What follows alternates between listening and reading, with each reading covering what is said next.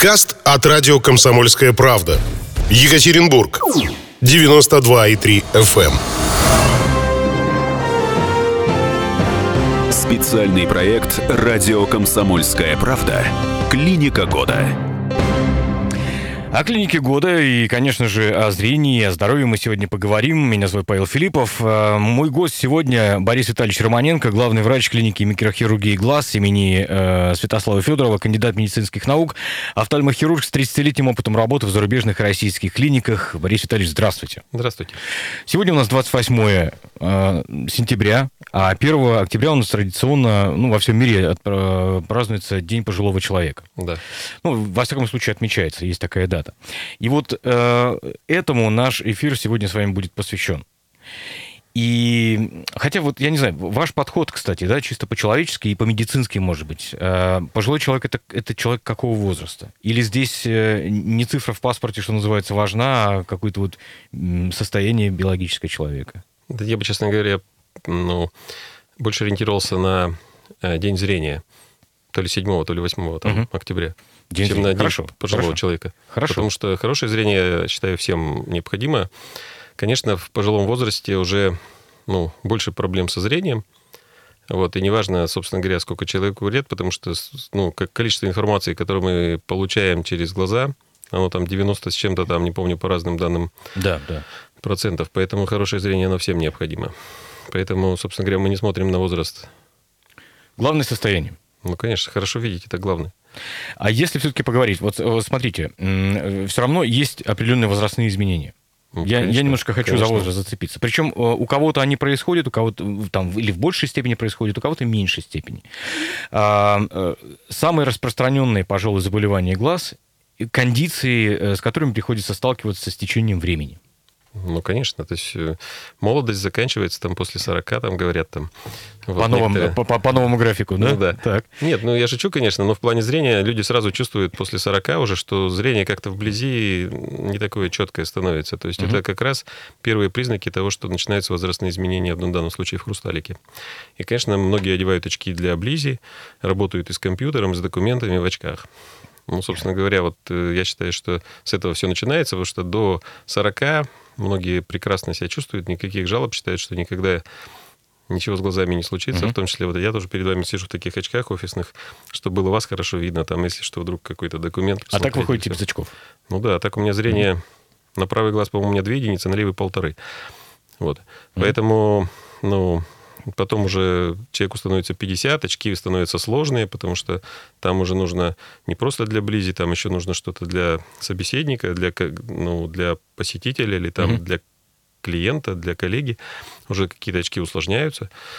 А потом уже человек становится еще старше, там могут начинаться уже другие проблемы, там и сосудистые проблемы, конечно, и хрусталик может терять прозрачность, и давление может внутриглазное подняться, с сосудами что-то на глазном не может происходить. Слушайте, а знаете, есть такой стереотип распространенный, что в былые времена, в 19 веке, а то и в 18 люди жили и читали без очков, и все было нормально. Но, правда, я знаю, что у ваших коллег есть мнение такое, что, ребят, просто до всех этих болячек, там, до катаракта, глаукомы не доживали. В том числе не доживали, помните, есть такой, легенда про императора Нерона, который смотрел на всех через какой-то там кристалл и пугал всех тем, что он на них так смотрит. Подозревают, что он близорукий был там и смотрел. Точно так же люди каким-то... Конечно, возраст, в котором... Сколько люди жили? Там 50-60 лет максимум, наверное. То есть это уже... Потому что куча болезней, нелеченых там... долго в то время, видимо, не жили. Но и все равно как-то приспосабливались. То есть кто-то... Очки, на самом деле, уже достаточно давно изобретены. И, по крайней мере, те, кто имел доступ к этим деньгам и к этим услугам, они все, собственно говоря, ближе к 50-то очки, эти все лорнеты, пенсне, это все. Монокли. Монокли, да, то есть это все тоже было. Поэтому это не сказать, что такого не было. Конечно, простые сословия, они вынуждены были как-то там обходиться без этого, там звать внучка, там посмотри, что здесь там... собственно, сейчас так у нас делают дедушки. То есть ничего нового, другими словами? Ничего нового. Я думаю, что пресбиопия, она как была, так и осталась. Скажите, а образ жизни все-таки вносит свои коррективы? Потому что, в том же 18-19 веке с компьютером не работали, прямо скажем, да? Ну да, собственно говоря, и вставали-то с солнышком, потому что не было же освещения. Mm-hmm. То есть почему раньше вставали там? Потому что вечером все потемнело в 6 часов вечера, всю лучину долго не пожгешь, свечи дорогие, все спать легли, утром встали. А когда яркое солнце, глубина резкости больше. Можете даже по себе, наверное, это знать. То есть когда вечер, и уже сумерки, уже не так хорошо видно написано, а если утром... Да, да. Ох, как классно, потому что зрачок узкий, глубина резкости большая, солнечный спектр, к которому человеческая сетчатка оптимальна эволюционно, потому что какие бы ни были хорошие эти лампы, они все равно не дают не такой спектр, как солнечный, и вам все хорошо видно. Поэтому вставали пораньше, делали все дела, пока светло, пораньше ложились спать, пораньше вставали. То есть отчасти, конечно, эта часть... то, что касается очковой коррекции для близи, она, конечно, связана с освещением, и они старались все дела делать... когда хорошее освещение. Понятно. То есть и с этими проблемами просто-напросто не сталкивались, да? В таком... Нет, не сталкивались все равно. То есть вы же помните там знаменитый фильм, там, вот дедушка, я вырасту, жевать тебе не буду, да? Да. То же самое. То есть зубы выпали, там, жевать нечем.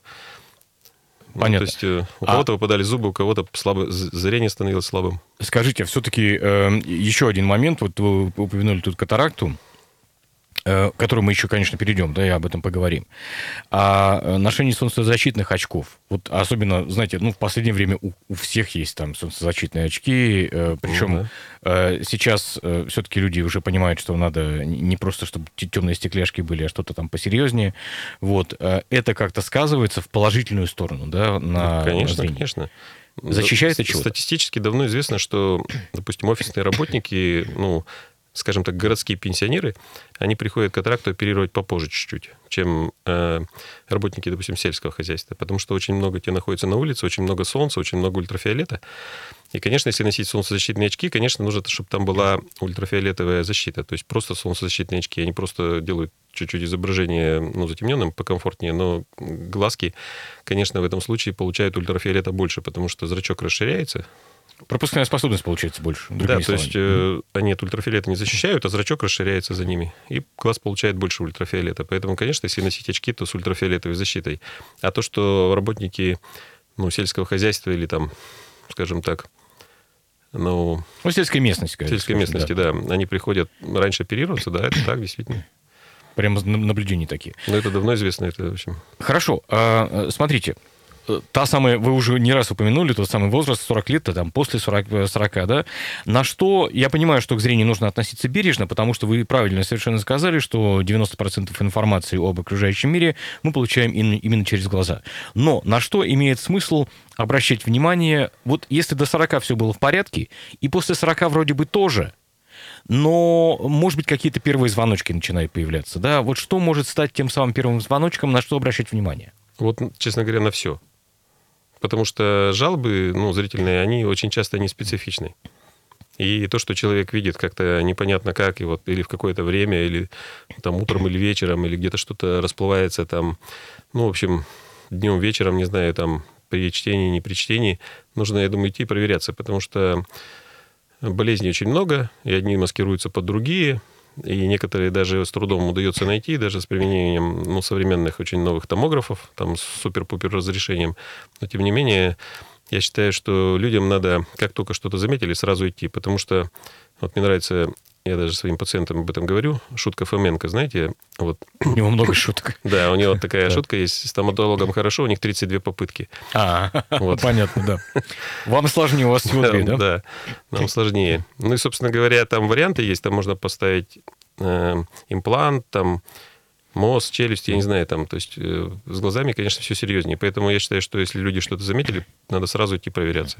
Но, тем не менее, вот смотрите, если мы говорим о катаракте, как уже упомянутом заболевании, что может, вот на что обратить внимание? Потому что она ведь происходит, так сказать, это состояние приходит не в одночасье, да, а постепенно, плавно. Абсолютно право. И, вроде бы человек видит все так же ярко и четко, но, видимо, потом начинаются цвета более блёклые. Да, или как это происходит? Вот на самом деле это все по-разному происходит, потому что, во-первых, напомню, что такое катаракта, это помутнение хрусталика, да?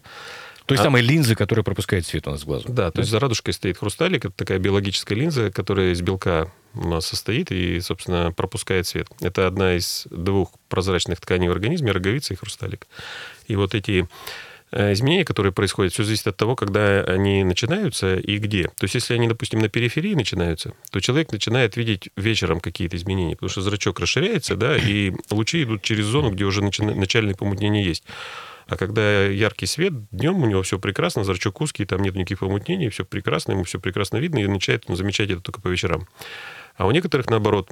Если она начинается в центре, человек считает, что что-то днем как-то что-то очки, тут что-то солнце как-то мне мешает все смотреть. Вот вечером то ли дело. Выйду так, когда не сильно ярко, и так и все классно, так все видно. Почему? Потому что лучи идут рядом и, опять же, обеспечивают хорошее зрение. Поэтому... Огибают, другими словами, вот, да, эту вот центральную зону обходят, помутнение. И, соответственно, человеку получше вечером. Поэтому сказать, что там есть какая-то абсолютно четкая зависимость, нет. К тому же, если взять, допустим, случай, когда хрусталик диффузно начинает мутнеть, и это продолжается годами, человек даже не может вспомнить, как он видел 5 лет назад. То есть насколько белая была эта стенка. Ну, белые вообще, белые разные, да, но, допустим, он смотрит, ему кажется, что она все равно белая. То есть, другими словами, только к офтальмологу, только смотреть инструментально, да, проверять. Давайте мы сделаем небольшую паузу, прервемся, послушаем рекламу. Напомню, что с нами сегодня Борис Витальевич Романенко, главный врач клиники микрохирургии «ГЛАЗ» имени Святослава Федорова, кандидат медицинских наук, офтальмохирург. Мы продолжим через несколько минут. Итак, разговор о зрении мы сегодня продолжаем с нашим гостем Борис Витальевич Романенко. С нами, напомню, сегодня главный врач клиники микрохирургии «ГЛАЗ» имени Святослава Федорова, кандидат медицинских наук, офтальмохирург с 30-летним опытом работы в зарубежных и российских клиниках. Телефон прямого эфира, кстати, 3850923. Вы также можете писать нам на WhatsApp и Viber, плюс 7-953-3850923. Так вот, возвращаемся мы к нашему наболевшему, к катаракте, да? То есть диагностируется она исключительно... осмотром у офтальмолога. Да. Да. Как часто имеет смысл этот осмотр проходить? Ну, я считаю, что как диспансеризация проходит, как минимум раз в год надо проходить. Потому что иногда бывают случайные находки. Иногда человек думает, что у него, допустим, даже он пришел, ему сказали, что начальная катаракта. Вот он раз в год ходит, проверяется, у него зрение ухудшается, он думает, что это только... А там, может быть, и еще что-то, какая-то вторая болезнь разовьется или третья. Поэтому нужно обязательно регулярно ходить, именно потому что у нас всего 2 глаза. И очень сложно их бывает восстанавливать. Даже, если что-то серьезное случилось, бывает весьма непросто восстанавливать зрение, то, которое было. А иногда и просто невозможно. А чем чревато? Например, хорошо, мы знаем, что сейчас катаракта оперируется достаточно... я понимаю, что профессиональные там офтальмологи, ваши коллеги не говорят, что это легкая операция, потому что не бывает легких операций, мы понимаем, да? Но, тем не менее, процедура уже достаточно отработанная, миллионы операций делаются там ежегодно и так далее, и так далее. Казалось бы, там, чем это может быть чревато? То есть не вылечусь, не поменяю хрусталик сейчас, поменяю там в следующем году, через 3 года. Будет некий дискомфорт. Да, дело не обойдется дискомфортом. То есть иногда, то, что касается хирургии, да, само по себе помутнение хрусталика не является ключевым. Есть дополнительные состояния, которые могут осложнять хирургию. К примеру, взять, допустим, глаза дальнозорких людей. Хрусталик у нас растет всю жизнь, у людей, не только у них, конечно, у всех. И когда он растет, он немножко оттесняет у таких людей радужку вперед, и угол передней камеры становится уже. И это может привести к тому, что у человека может развиться острый приступ глаукомы, например. То есть катаракты... О которой мы еще дойдем с вами обязательно. Так. Да, то есть, например, человек ходит, у него там какая-то начальная катаракта, и хрусталик постепенно увеличивается, и давление там может даже периодически повышается, и может он даже какие-то капли капает. Обычно, конечно, таким людям рекомендуют еще сделать лазерные профилактические операции, чтобы острого приступа не случилось. Но застраховаться, понятное дело, невозможно. И поэтому таким людям лучше, допустим, не ждать, а сразу убирать этот хрусталик, даже если там помутнение не сильно выраженное. Почему? Потому что это может грозить развитием острого приступа глаукомы и вообще слабовидением, грубо говоря. А у некоторых пациентов, людей, у них развивается слабость цинновых связок. Это такие связочки, которые у хрусталика, как лучики у солнца, вот так во все стороны. Их там, конечно, очень много, но они очень тонкие. И с возрастом, при некоторых заболеваниях, состояниях, при возрастных изменениях эти связки могут постепенно рваться. И развивается так называемый подвывик хрусталика.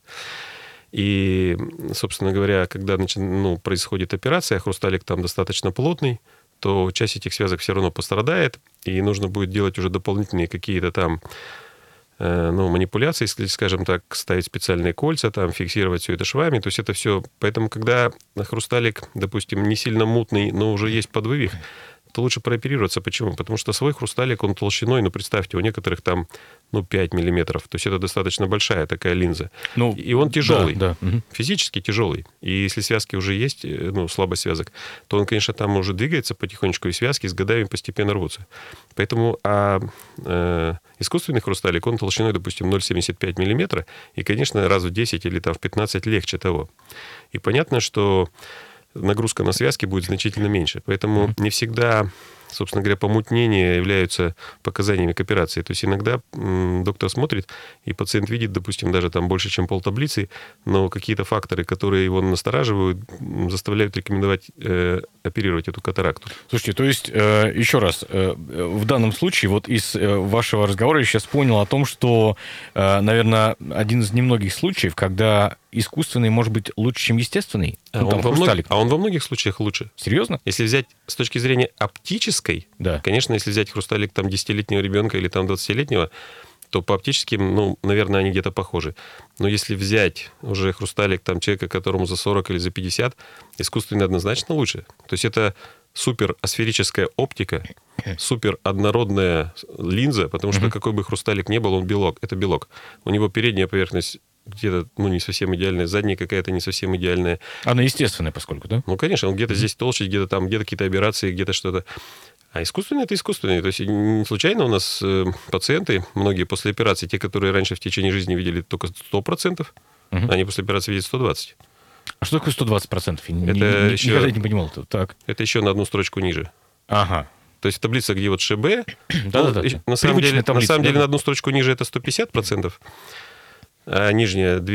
Но, собственно говоря, они видят часть букв из второй снизу таблицы. То есть третья снизу строчка — это единица. Понятно. Слушайте, интересно, честное слово, интересно. Хорошо, смотрите, вы упомянули здесь глаукому. Глаукома – это повышенное внутриглазное давление, да? И, насколько я понимаю, это гораздо более, наверное, тяжелое состояние, чем катаракта. Да, абсолютно правы, это более серьезное, да. И диагностировать ее сложнее тоже. Если катаракта диагностируется осмотром, то глаукома – это все сложнее гораздо. Да, это сложнее. Катаракту может увидеть любой офтальмолог на щелевой лампе, то есть любой... квалификации, то есть начинающий ординатор или уже закончивший, получивший удостоверение, или, допустим, даже который проработал 40 лет в офтальмологии, это очень просто, чаще всего видно все в щелевую лампу. С глаукомой все сложнее, потому что есть, начальная глаукома, да, когда давление вроде еще есть, вроде нормально, а вроде нет, где-то на границе где-то. Конечно, в этом случае нужно более сложное оборудование. Или есть такая глаукома, называется глаукома псевдонормального давления. Когда у человека давление по всем параметрам нормальное, но у него глаукома. Оно для него ненормальное, да? Да, оно для него ненормальное. Да, то есть, например, если для кого-то давление 18 всю жизнь, это прекрасная норма, то для кого-то 18 это уже глаукома. Правильно ли я понимаю, что глаукома может о себе не давать знать долгие годы, например, да? Да, абсолютно право. То есть давление, если развивается острый приступ глаукомы, конечно, давление поднимается сразу, затуманивается зрение, радужные круги вокруг источников света, головные боли это сразу понятно, скорая сразу понимает, о чем речь идет, везут куда надо. А если начинается глаукома, допустим, чуть-чуть поднялось давление, лет 5, потом еще чуть-чуть поднялось, еще 5 лет. Конечно, у человека здоровая сетчатка, здоровый зрительный нерв, очень большие компенсаторные возможности.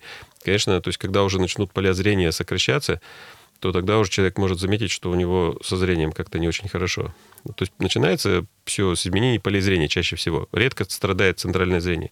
Даже при далеко зашедших степенях глаукомы у пациентов иногда сохраняется 100% зрение, но оно трубчатое. То есть человек смотрит так, как в трубу, и и он может прочитать 100%, но вокруг уже ничего не видит. То есть поле зрения уже пропало. Смотрите, если периферийное зрение. Да, но его очень сложно заметить, потому что если зрение на 10 градусов оно сократилось, то...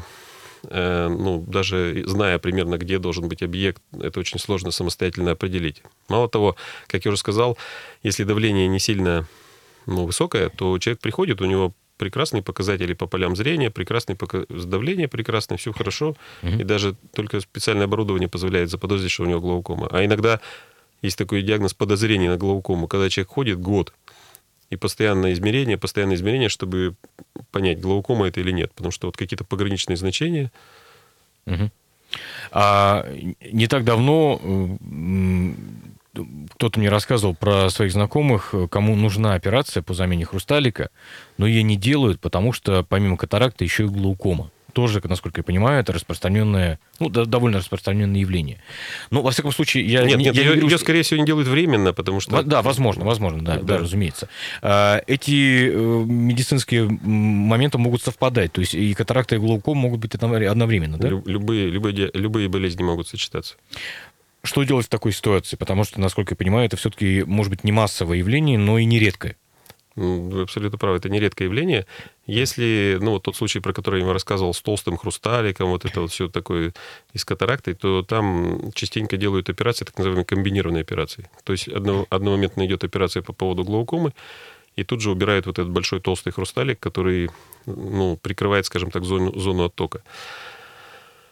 А если давление высокое, например, как у ваших знакомых, у кого-то, то сначала, соответственно, все принимаются меры для того, чтобы сделать давление низким. Любыми способами, каплями, таблетками, чем угодно, выполнив лазерные, хирургические операции. И когда в глазу уже стабильное, нормальное давление, тогда идут уже на хирургию катаракты.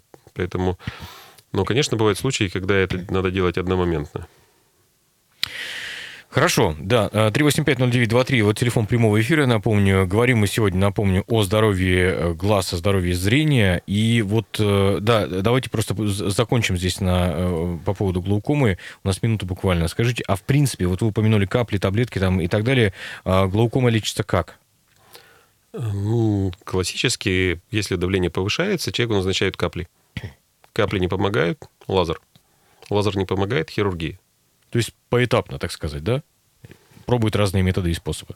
Не пробуют, это давно уже протокол, национальное руководство по глаукоме, там все прописано. Угу. Хорошо. Я напомню, что с нами сегодня главный врач клиники микрохирургии глаз имени Святослава Федорова, кандидат медицинских наук, офтальмохирург с 30-летним опытом работы в зарубежных и российских клиниках Борис Витальевич Романенко. Мы сейчас прервемся для выпуска новостей на радио «Комсомольская правда», и через несколько минут еще поговорим о скрининге, скрининг-диагностике, которую можно будет также пройти, об измерении внутриглазного давления, как это все делается. Но обо всем этом уже после выпуска новостей на радио «Комсомольская правда». Оставайтесь с нами. Это радио «Комсомольская правда», и напомню, меня зовут Павел Филиппов, телефон прямого эфира 3850923, наши мессенджеры +7 953 385 0923, WhatsApp и Viber. С нами сегодня Борис Витальевич Романенко, главный врач клиники микрохирургии глаз имени Святослава Федорова, кандидат медицинских наук, офтальмохирург с 30-летним опытом работы в зарубежных и российских клиниках. И говорим о здоровье зрения, между прочим. Так вот, да, собственно говоря, у вас же планируются дни открытых дверей, насколько я понимаю. Да? Да, конечно. И это штука ежегодно. Традиционная. Расскажите, пожалуйста, о них. И, знаете, как-то клиника и день открытых дверей, особенно клиника микрохирургии, это как-то, знаете, сочетание, по-моему, не очень обычное такое. Как вы их проводите? Мы стараемся их проводить организованно. Чуть ближе к микрофону. Да. Первые года мы просто говорили, приходите все. И, в общем, приходило достаточно много народу, были очереди, и, в общем, всех это нервировало. И, люди ждали там. Теперь мы, в общем, организуем запись и стараемся всех смотреть по записи. И очередь такая какая-то совсем небольшая, если там несколько минут. Для чего мы это проводим? Мы считаем, что все равно люди, особенно которые живут где-то в пригородах, в каких-то маленьких городах, все равно медицинское оборудование там не настолько высокого класса, чтобы для каких-то вопросов поставить диагноз с точкой. Поэтому мы проводим эти дни для того, чтобы человек мог приехать, проверить зрение, внутриглазное давление, то есть хотя бы, провести такой скрининг, как вы сказали, скрининговое обследование для того, чтобы понять. То есть если у человека все идеально, то мы говорим, у вас все идеально, или, к примеру, допустим, вам нужны очки для близи, сделайте себе очки и живите счастливо, приходите через год снова на день открытых дверей. Если же там что-то хоть не так, то есть немного сниженное зрение или давление какое-то пограничное или все, то мы, конечно, такому человеку рекомендуем дообследование. То есть где он его пройдет, у себя по месту жительства, у нас в клинике или где-то, по крайней мере, у человека уже точное понимание того, что надо что-то проверить. Это, я думаю, что и как до чего проводят диспансеризацию. Просто, конечно, у нас, если человек говорит, да, давайте быстренько сейчас проверим все сразу, мы его, если есть время, можем прямо сразу на диагностику.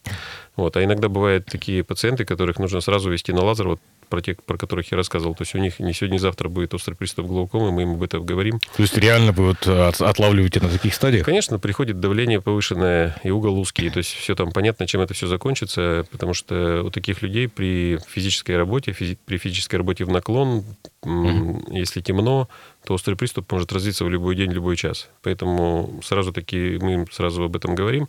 И понятно, что человек понимает, что ему надо что-то предпринимать, какие-то меры и уделить время своему здоровью, здоровью своих глаз. Конечно, это все...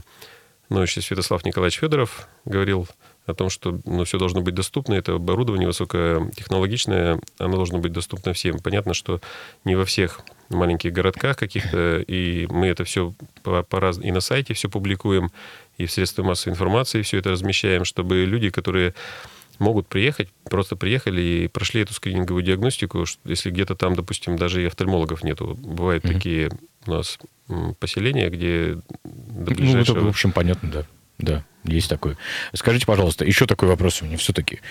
Несмотря на то, что операций по микрохирургии глаза, я так собирательно сейчас говорю, сделаны были миллионы, а может быть, там десятки даже миллионов, все равно, наверное, человеку, который идет на это впервые, сложно себя настроить. Ну, потому что ведь, знаете, как обычная операция происходит, там, допустим, какая-нибудь полостная, это общий наркоз, ну, или хотя бы там какая-то спинальная анестезия, то здесь человек в сознании с открытыми глазами лежит, и у него в глазу что-то происходит. Как себя настроить? Потому что я так, насколько я понимаю, у многих есть еще вот такой психологический барьер перед походом к офтальмологу. Ну, абсолютно вы правы. То есть у некоторых есть даже барьер на диагностику, то есть многие даже боятся капать так, себе. Да, да. Вот. А то, что касается операции, ну, несомненно, это одна из причин, почему некоторые люди откладывают операцию. Ну, я еще немножко вижу, я еще вот как-то там, похожу еще, а то, кто знает, как я там... на операции. Но это, в общем, работа анестезиологов, то есть есть такие доктора, которые занимаются обезболиванием, вот, то есть они дают пациентам седативные препараты, то есть те, которые, в общем, чтобы человек поменьше боялся. Успокаивает, короче. Ну да, успокаивает, вот. Ну и анестетики на сегодняшний день такие, что человек, действительно, в сознании, то есть он может посмотреть, куда надо, там, попросишь посмотреть направо, посмотреть направо, посмотришь налево, попросишь посмотреть налево, посмотреть налево. Вот, но в общей своей массе они лежат абсолютно спокойно. Да, есть такие отдельные, которые не лежат. Но их пугают все. То есть запахи, свет, какие-то оптические эффекты. Потому что, собственно говоря, кино-то ведь не показывает. То есть не видно ничего. То есть в глаз светит такая лампа достаточно сильно, микроскопа. И некоторые, конечно, такие, в общем, пациенты таким ставят какие-нибудь препараты, чтобы они немножко поспали. Там действительно, там, не так, чтобы совсем вот... Ну да, такие бывают. Но чаще всего, как вы правы, все это идет под местной анестезией. Естественно, не больно, потому что ни один человек не будет лежать, когда ему что-то больно в глазу. То есть это, конечно, укольчики перед операцией, да, есть какие-то болезненные где-то там около глаза. Но так, в общем, все это, конечно, безболезненно абсолютно. Хорошо. А как происходит, вот если говорить там про самую такую, про одну из, наверное, простейших манипуляций, это вот измерение глазного давления, хотя, может, я ошибаюсь, может, она непростая, да, учитывая все вышесказанное. Как это происходит? Ну, если взять скрининговые исследования, то это вообще воздухом дует в глаз. Это как? Серьезно? Да, вот так. Струя воздуха, аппарат такой, он делает такой пшик. Собственно говоря, и все. А как он понимает, что давление повышенное, пониженное? Это уже надо спросить у инженеров. Но хорошо, ладно. Там, понятно. Конечно, обратная волна идет. То есть волна туда, волна обратно. Понятно, то есть там чувствительные датчики регистрируют. Вот, поэтому для скринингов используются такие пневмотонометры, они называются... Человек ставит... Все бесконтактно, другими словами. Да у нас вообще практически все уже... в современной офтальмологии практически все уже исследования, они бесконтактные. То есть, потому что глаз — это такая поверхность, если вы его задели, то потом все остальные параметры вы можете получить не совсем правильные. Поэтому практически все методики, они все бесконтактные. Да, есть такие пациенты, которые приходят уже с запущенной стадией катаракты, глаукомы, когда отек роговицы, то есть уже когда не работают, цифровые технологии, приходится делать вручную. Таких, слава богу, все меньше и меньше становится.